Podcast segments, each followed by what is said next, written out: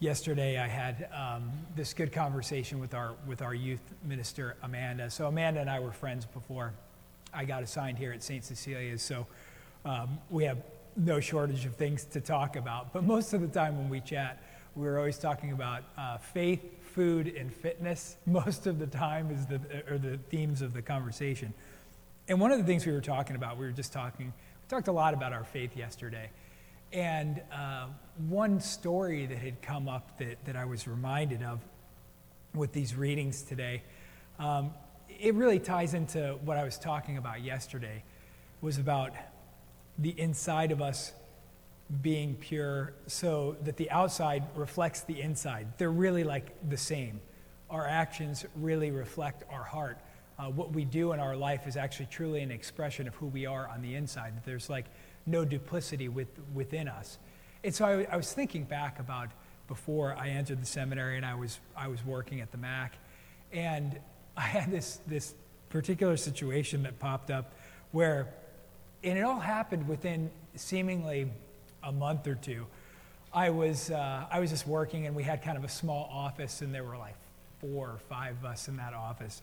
And so somebody had said, somebody had said a bad word. And then they turned over their shoulder. they said, "Oh, sorry, Peter." And then I was like, I was at my desk and I like looked around. I was just like, "Sorry." I was like, "What did they apologize to me?" So I was like, you know, started doing my work for. And then like another day, you know, somebody let some expletive fly or something, and then they're like, "Oh, you know, sorry, Peter." And I was thinking, like, I was like, "Why do people keep apologizing to me?" And so, and then it happened like a third time, and then I, I finally started to catch on that I never told anybody at work that I was Catholic. Um, and I, I, I, never, you know, particularly talked about it in any kind of way. But what I started to find out was that when we would, when I would coach, when I'd have to go to different competitions, often in Seattle or Tacoma or different parts, or sometimes even different, different states, the parents of the children who I've gotten to know really well, many of them have become friends of mine, they started to observe that no matter where we were, that I would always go to Mass either on Saturday night or Sunday morning or something, but it was always around our schedule for the competitions. So I always had to find, some of you probably used it before, like the masstimes.org app. I always had to look and see like where and when is a mass and when does the competition end and begin. So either I had to like you know, I was always just trying to figure it out. I was like, how do, how do I go? How do I get there? And sometimes, even when I couldn't do that, uh, St. Pius had that, that 8 p.m. contemplative mass on Sunday. That was my last ditch effort. I was just like, oh, this is my, my time. And I had realized that it was through that and through the parents starting to speak about that that people just sort of recognized this thing. So they thought, like, oh gosh, you know, Peter probably doesn't use bad language. And I really didn't. Um, but it was just something that kind of came out. And for me, that was a huge, rela- this has nothing to do with me, um, you know, being the, the super holy priest that you see before you today. but, come, but, but really what it came down to for me was, it was one of the first times I really understood that my, my efforts to actually try to be a more virtuous and holy person, um, that they were, they were recognized by other people and, and, and I was probably the first person, the most surprised person about that. And that was the situation that, that I found myself when I, when I realized that much of what I was doing on the inside to purify my, my, my own soul and my own intentions um, was starting to manifest itself on the outside. And that's so much of these, of these talks that Jesus is always giving to the scholars and the religious leaders of the day he's always trying to remind them of that. That it's just like, really, the inside needs to reflect the outside. And that expression that we give should be an expression of love.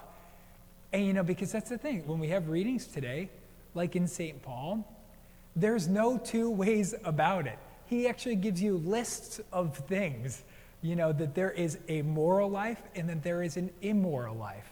And he tells you some of the things that are actually immoral. And these are some of the things that we fight about the most with the world as the church.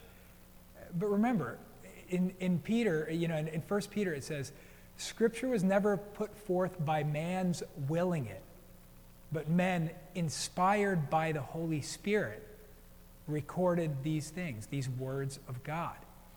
So those letters of St. Paul are inspired words of God. And he's drawing a real distinction there. There is morality, and then there's immorality. And then there's a part in there that he makes one of the most important distinctions right here. And he says, so he gives all that, that whole list of everything, like, um, and then he goes, uh, remember, here's a big one too, and he says, to such that those who do such things will not inherit the kingdom of God. That's pretty darn clear. You know, there's no two ways about it right there. And then he says, in contrast, in contrast, the fruit of the Spirit is love, joy, peace, patience, kindness, generosity, faithfulness, gentleness, self control. And I've, I've talked about this at times before. When we have peace in our life, even when we're trying to discern between different decisions in our life, often some of the some of the parts of the litmus test, something that St. Ignatius of Loyola talked about quite a bit, is that discernment of spirits.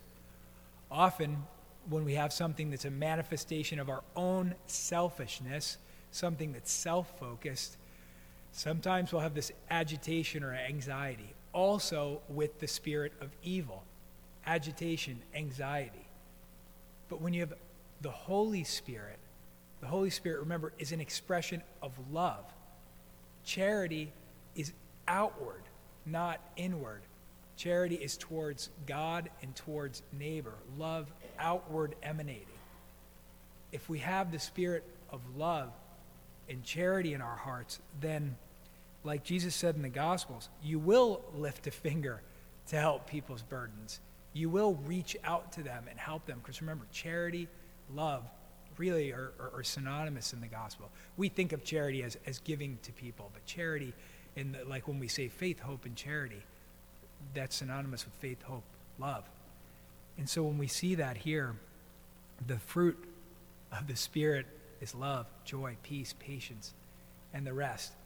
That's what we all have been hoping for pretty much our whole lives. Every day, we hope for the second list, not the first one.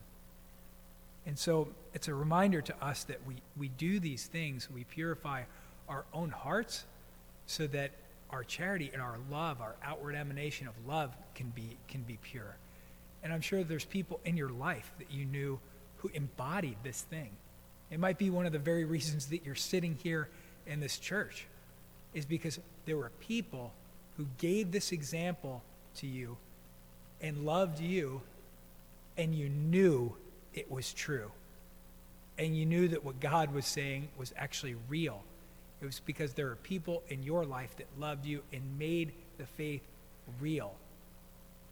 And uh, for those such as these, those such as us, you know, you sort of need no more proof than that once you see it in action.